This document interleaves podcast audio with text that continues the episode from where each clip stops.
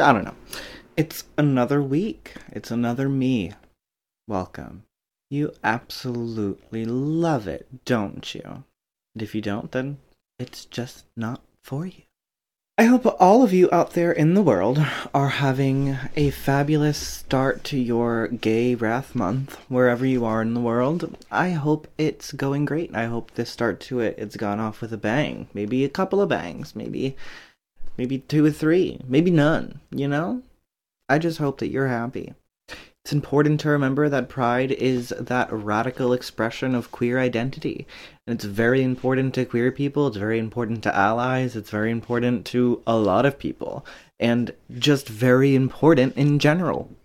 It's a time for us to be extra loud and extra proud for a lot of different reasons. It's for those individuals who can't be out but might want to be out. It's for our queer ancestors who threw shit at cops, who were beating them, jailing them, sexually assaulting them, just generally oppressing them. It's for making ourselves just like immensely visible because there is so much power in doing that, especially for a marginalized community. It's very important to remember that year round, but especially during June, during Pride Month, because we pick this one month out of the year to emphasize and celebrate that and basically like put it everywhere because that's the time to do so, especially now in this climate. In retrospect and watching it back, last week's episode was a mess. Visually, audio wise, it was fine. It was great, I think. So, if you're a podcaster, pretend I didn't just say that. And last week went great. There, it went off without a hitch. There was nothing. Nothing went wrong. It was great. But it's a shame because my makeup look was so good, but the video quality was so poor, and I'm trying to figure that out and work that out. And I think I got it fixed this week. I mean, I tested it, so you would you would imagine that means I fixed it. But hey, I don't know anymore. I don't know anymore.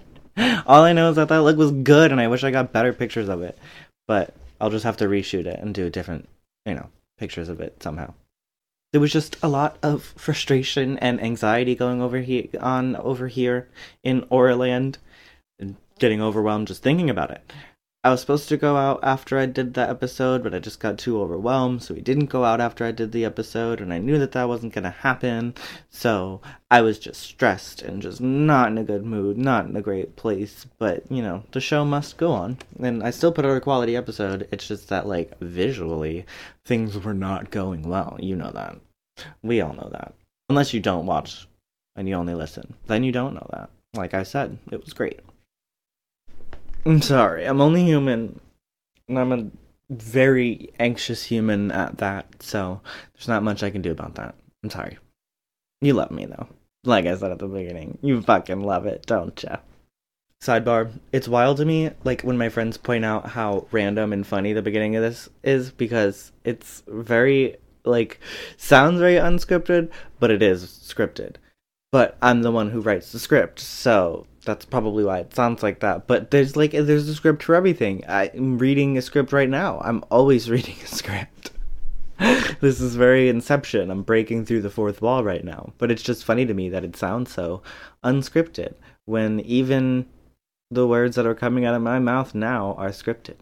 That's why, well, I mean, you know, not scripted the way you would imagine. I wrote the script, okay? Calm down. But that's why I put together the book because it's all very much in my voice. And when I write these things, I write them the same way that I speak them to you on this podcast.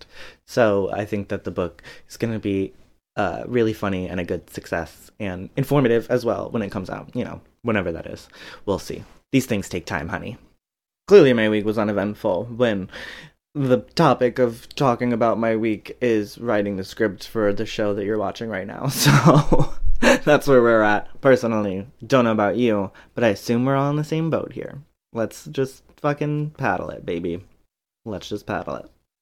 It's just that I've been playing a lot of Zelda Tears of the Kingdom. I know, I know. And it's consumed a lot of my time and it's just that it's not that kind of a podcast, so I'm not gonna like sit here and bore you with video game details. Although I will say the graphics, the storyline, the voice acting, all of it, top tier, mwah, chef's kiss. It's fucking a fantastic game. Um, there's been a lot of new games that come out. So Charlie's like playing Diablo. I've been playing Zelda. Um, there's just I've been in those wormholes, you know, video games. What can I say? I'm a nerd. In my sit on the couchiness, I won't call it laziness because I was productive, but in my sitting on the couch, I went back through my old cases and specifically stopped on the ones that had documentaries so I could watch those through, which are sometimes really bad, but this one happened to be pretty good. And it reminded me to look into this case again, and for once, there was some updates, some new details that happened since I had last watched the documentary. And they're not great updates, but they are updates, so they happened. This week, I'm going to be discussing the murder of Shanda Renee Sharer. Shanda Sharer was born June 6th, 1979, to a loving Southern family Shanda came from a family where like every member of the family looked like they'd have some like basement full of jam preserves and all these yummy cookies and like family recipes and shit. Like that kind of a wholesome family. Definitely giving those Midwestern wholesome vibes. Shanda grew up really, really close with her mom, and on the documentary from Investigation Discovery, it was called "The New Girl" on the most dangerous, deadliest decade, the 1990s. I don't know. If you Google all of those words I just said, I'm sure you'll be able to find it. But in the documentary, her mom was quoted saying, We just hung out. She was just my little buddy. Shanda had this like huge head of blonde hair, very, very 90s, very, very big. And her mom said that she would use like an entire can of Aqua Net to get that shit done when she was doing her hair. Like it was an intense hairstyle. And she started doing this when she was like 10 years old. So she was very into big hair. In her childhood years, Shanda attended a small Catholic school in Kentucky. She participated in all of the extracurriculars. She played sports. She did gymnastics, basketball, baseball. Um, she was a cheerleader and she made really good grades while she was there. So early on, they knew that Shanda had a good head on her shoulders, and she was shaping up to be a really, really smart girl. Shanda's parents separated pretty amiably when she was young, and Shanda was really close to her father. So they all made the decision for Shanda and her mother to move to Clark County so that they could be closer to her dad. They moved to New Albany, Indiana, which is on the border of Kentucky and Indiana in a little area they refer to as Kentuckiana. It's where those boys are from that um came up to us at the campground that were like probably on a lot of drugs. I think I told that story on here. If not, I'm gonna leave that up to mystery. Not that there's much of mystery to that. I pretty much just told you the whole story. So at 12 years old, Shanda transferred from that small private Catholic school to Hazelwood Middle. It was 1991, and she was super freaking nervous because the school was a whole lot bigger than the little Catholic school that she was coming from. She was right to be nervous, I guess, because on only her third day in, a friend of hers that she had made, well, loosely saying friends, it had been three days, a girl she knew was breaking up with her boyfriend in a very middle school way by giving him back this ring that he'd given her. And she was all nervous to do it and was chatting about it with her girlfriend. So Shanda's like, I'll do it. Just trying to, you know, fit in, be a good friend, trying to make those connections. So she goes over to the guy with the ring and she's like, hey, whatever her name is, doesn't want to be her girlfriend anymore and the guy reacts badly. Surprise, surprise. And he's all like, Who are you? Why are you getting involved? Mind your own business, blah, blah, blah. Meanwhile, a little girl named Amanda Heavrin comes storming out of nowhere and starts screaming at Shanda for getting involved. Same thing, mind your own business, blah, blah, blah. And she pushes Shanda to the ground and they get into like a little scuffle. And Shanda walks away with this like big old Cardi B knot on her forehead. The administrators break them up, and both of them end up getting detention. While they're in detention later that day, both girls become friends because middle school. I mean, it's just that simple, guys. Shanda's mom, Jackie, is not super fond of this idea because this girl just beat up her daughter, so she's not stoked on them being BFFs. But she doesn't have a choice because her daughter's in middle school, and kids do what they want, especially at that age. Amanda is also older, 15, while Shanda is younger, being 12 years old. Amanda's also a lesbian and a big rebel, and she's in a relationship with this even older girl, Melinda Loveless, who is 16 years old. So the whole thing gets So the whole situation, Shanda's very enamored by it all, and she wants to be a part of the big kids, the cool kids, and she is down to rebel and misbehave, essentially. Amanda eventually starts getting sick of the relationship she's in with Melinda Lovelace, and doesn't like that Melinda's being very controlling because Amanda seems to be a pretty controlling person herself. So I think she was getting upset that she couldn't manipulate Melinda because uh, she was being manipulated by Melinda. Very toxic. Anyway, Amanda then takes a liking to Shanda and starts writing her little love letters and asking her if she likes girls too and if they could be together and if she has a crush on her because Amanda likes Shanda and all of this very like 12 year old back and forth. After a lot of that note passing and like pretty one sided flirting from Amanda, honestly, Shanda eventually was like, sure, I'll give it a shot. I'll go to the dance with you. So the two girls go to the dance together. And that's drama. I mean, we remember being in middle school. Melinda's at the dance too, because they all go to the same school, obviously. And Melinda sees Amanda and Shanda together at the dance. So Melinda storms over to Shanda and she's like, hey, do not talk to Amanda. You leave Amanda alone. That's my girl. Blah, blah, blah. We're in a toxic relationship together. You can't get in on this. And Shanda's not scared at all of Melinda and is going to do, again, what she wants to do. Shanda starts ignoring her schoolwork and her grades start to drop and she just starts skipping classes and misbehaving a lot with Amanda being the culprit behind most of it. Meanwhile, mom gets wind of this, and Jackie is having none of it. And she tells Shanda that she needs to stay away from Amanda and they cannot be friends because she sees that it's not going well for them. And Shanda is getting badly influenced by Amanda. Things escalate between Shanda and Amanda. Saying their names makes me giggle, especially when I say them right after one another. Things escalate between Shanda and Amanda. I swear they could have had a sitcom. I mean, those names. I'm sorry. Okay. And the girls end up dating. They get into a relationship with each other and they're writing love letters back and forth and they become physically intimate with each other and are writing in their letters about it. And on one of those letters, Shanda forgets to put a stamp on it, so it gets sent back to the house. And Jackie intercepts it and opens it and sees that she's having this secret relationship with the girl that she specifically told her daughter not to hang out with anymore. So she goes into full mama mode and is like, no, no, no, no, no, we're getting your dad involved. And when the dad finds out, and they decide together to send her to another Catholic school because she did well at the first one.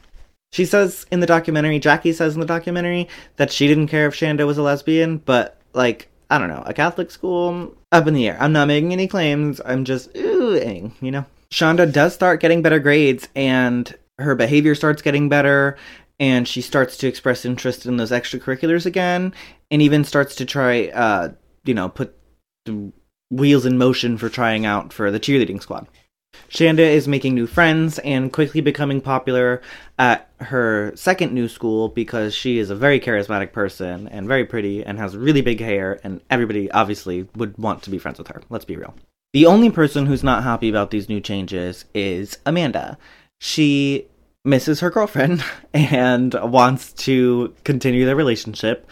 Uh, it's forbidden love at this point. Amanda's also like 15 years old, so she's definitely um, rebelling against her parents and Shanda's parents at the same time. So it's very much Romeo and Juliet melodrama situation between Amanda and Shanda, which is why I think they should have a show. On January 2nd, 1992, Shanda's writing a letter to a new friend that she's met named Lisa, which is like, oh no, Shanda's moving on. The Shanda and Amanda show is over. and she writes to Lisa, quote, Lisa, I wish Amanda would stop calling and following me. So Amanda was starting to become a problem for Shanda, and the relationship was over in Shanda's mind. She didn't want anything to do with it anymore. Then January 10th, 1992, Shanda uh, and her mom agreed to let Shanda spend the weekend with her dad, because that's what they do. And it's around 11.30 p.m. when her dad tells her good night, and Shanda's sitting in the living room watching TV. The next morning, when her stepmom goes to wake her up for school, Shanda's not in bed. So her stepmom freaks out and gets her dad, who equally freaks out, and they call her mom, who ultimately freaks out. Jackie runs over there, Shanda's mom, and immediately notices Shanda's purse on the counter And again in the ID documentary, she says, quote, if there's one thing I know about my child, she didn't go to the bathroom without that purse. So she knew that it was red alert based on that purse and that she needed to call the police and that something bad had happened to Shanda. She had that intuition moment. While they're waiting, mom, Jackie, calls Amanda Heavrin because she knows Amanda's a problem child and thinks that maybe they're together again. And Amanda doesn't know what's going on really and says that maybe she should call some name that Jackie had never heard before and ask them. So Jackie is very suspicious of what's happening and knows that there's something amiss. That morning around 10 a.m., two brothers are walking around in the woods of Indiana hunting, very Indiana woods activities. They come across what they think is a mannequin in the woods and they realize that it is a body. The body is easily visible because both of the arms are up sticking up in the air, like reaching towards the sky with their fists clenched, so it's very visible from the road, and it's in the middle of a field. The body is badly burnt beyond recognition, but the men can tell that it's a child. And there's a Pepsi bottle next to it with gasoline still in it, which is very disturbing. So they call 911. It's clearly a murder. Police in Jefferson County check their missing persons records, but don't find anything until later that night around 9:30 when a young girl comes into the Jefferson County Jail and tells staff there that she has information about a murder and that a girl named Shanda is dead. The girl also says that she knows that Shanda stayed in Clark County. So, Jefferson County police contact Clark County police, who search the name Shanda and find the new missing persons report. And after a little bit of further digging, they identify Shanda and inform her family that she's been murdered the family pretty much falls apart then and there. I mean, they're inconsolable, and you can tell in Jackie's eyes in this documentary that she's still a different person, obviously. The girl who had come forward to the police was 15 year old Toni Lawrence from Madison, Indiana, and upon further questioning, she cracks open and has the full story about what happened. She says that her 15 year old friend, Hope Rippey, their mutual friend, 17 year old Laurie Tackett, and Laurie's friend Melinda were planning on going to a punk rock concert together, or at least that's what Toni was told. Toni said that when she got in the car with Hope and Laurie, Laurie turned to Hope and asked if she had told Toni yet. So that kind of tells me that Hope knew, everybody knew, but Toni, which is like very convenient, but whatever. Apparently Toni did not know what was happening. She then said, Laurie then turned around and said, quote, We're gonna kill a little girl tonight. And Toni starts freaking out at this point. But she says that she didn't really believe her at first. She just knew that something bad was going to happen. Something was up. Around midnight, they go to Shanda's and tell her that Amanda Heavrin is waiting for her and that Amanda wants to chat and wants to get back together and just really wants to talk because they haven't talked in so long. And at the time, this makes Shanda really happy because kids, you know, now she likes Amanda again and wants to date her again. It's not that important. The important thing is that she tells them to come back later when her parents are asleep. So they do, and Shanda gets in the car with them. When there's no Amanda in the car, Shanda starts to ask questions, and then Melinda Loveless pops up from behind her and puts a knife to her throat. Apparently, Laurie and Melinda were friends, and Melinda had hatched this crazy plan to get revenge, quote unquote, for Shanda, quote unquote again, stealing her girlfriend, which was definitely not the case, Amanda away. And Amanda had actually no idea that this was happening and definitely still did not want to be with Melinda. And may have not even wanted to be with Shanda at this point. Like, that's the whole thing was fake. It was just a trap.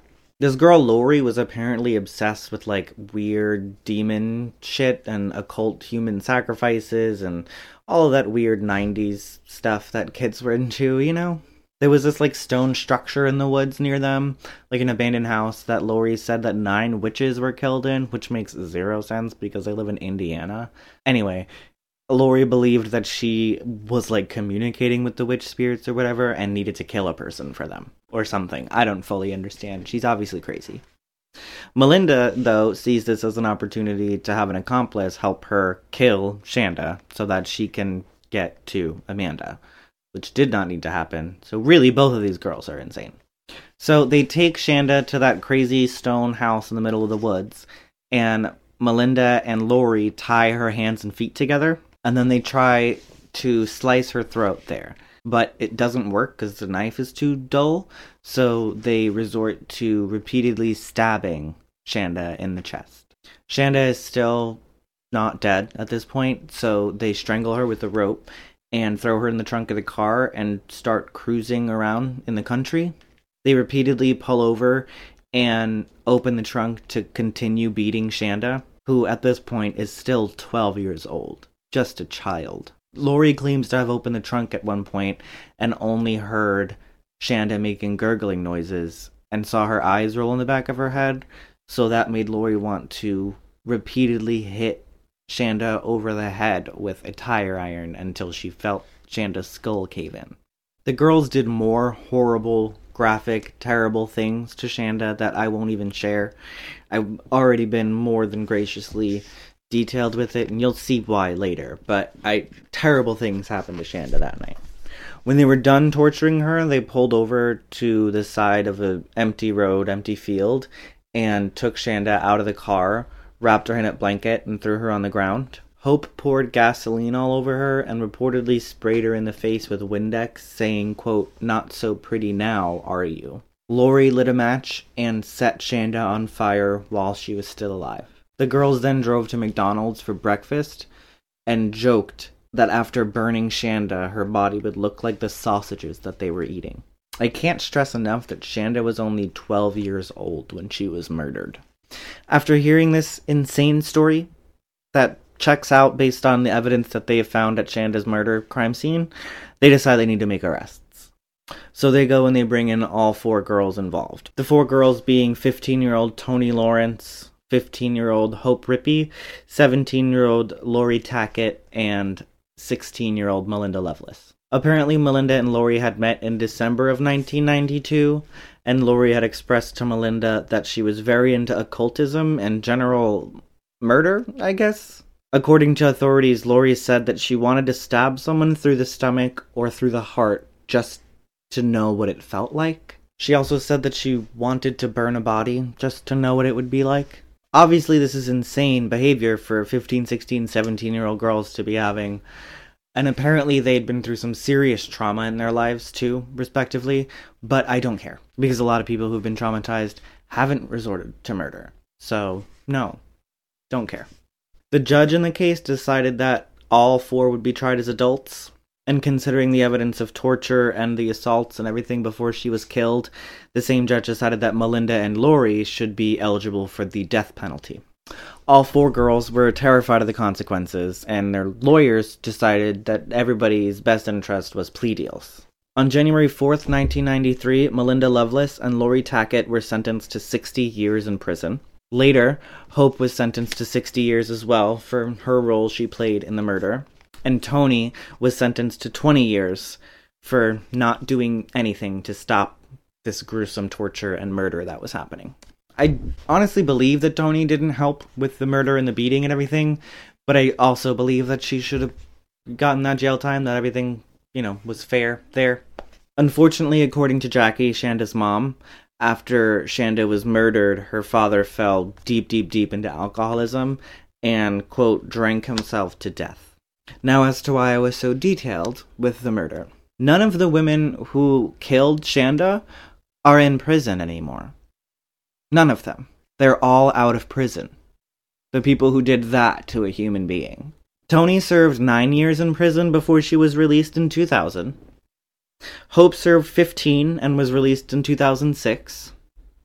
Laurie served 26 and was released in 2018 on the anniversary of Shanda's murder, if you could get any more disrespectful and Melinda was released in 2019 after serving almost 27 years behind bars. Those human beings should never be let around other human beings, let alone let out of jail. I don't understand why they would be eligible for parole. Like, how can you say, oh, well, they were just kids? They burned a person alive after torturing the person for hours. I don't understand why they're not in jail. Like, it doesn't make sense to me. Shanda's mom says that she forgives them because it's been too long of her harboring hate or some other Christian ideal. I don't know. Do whatever you have to do to cope. I'm not the one to say how you handle that grief. I cannot even imagine. But yeah, even though they were all charged and sentenced, none of them are actually still in jail. None of them. I don't I don't get it. the justice system is fucked. Badly fucked. I know that story is frustrating and I wish there was a better ending to it, but there just isn't. And that's the case in a lot of stories of murder. Murder's a drag. It generally is. I'm excited to get into all of the, you know, activities that come with Gay Wrath Month. I hope you're all also excited, and I hope you're doing your due diligence as a ally or a gay or a queer person this month and celebrating and being out loud and, you know, fighting all that bigotry with your rainbow colorful lightness. Kind of like Tears of the Kingdom. Gotta bring in that light and get rid of all that gloom, baby. All right. I'm sorry. Again, it's not a video game podcast, I promise. Back here, same time next week, for a true crime podcast with me, Aura Van Dank. This has been Murder's a Drag.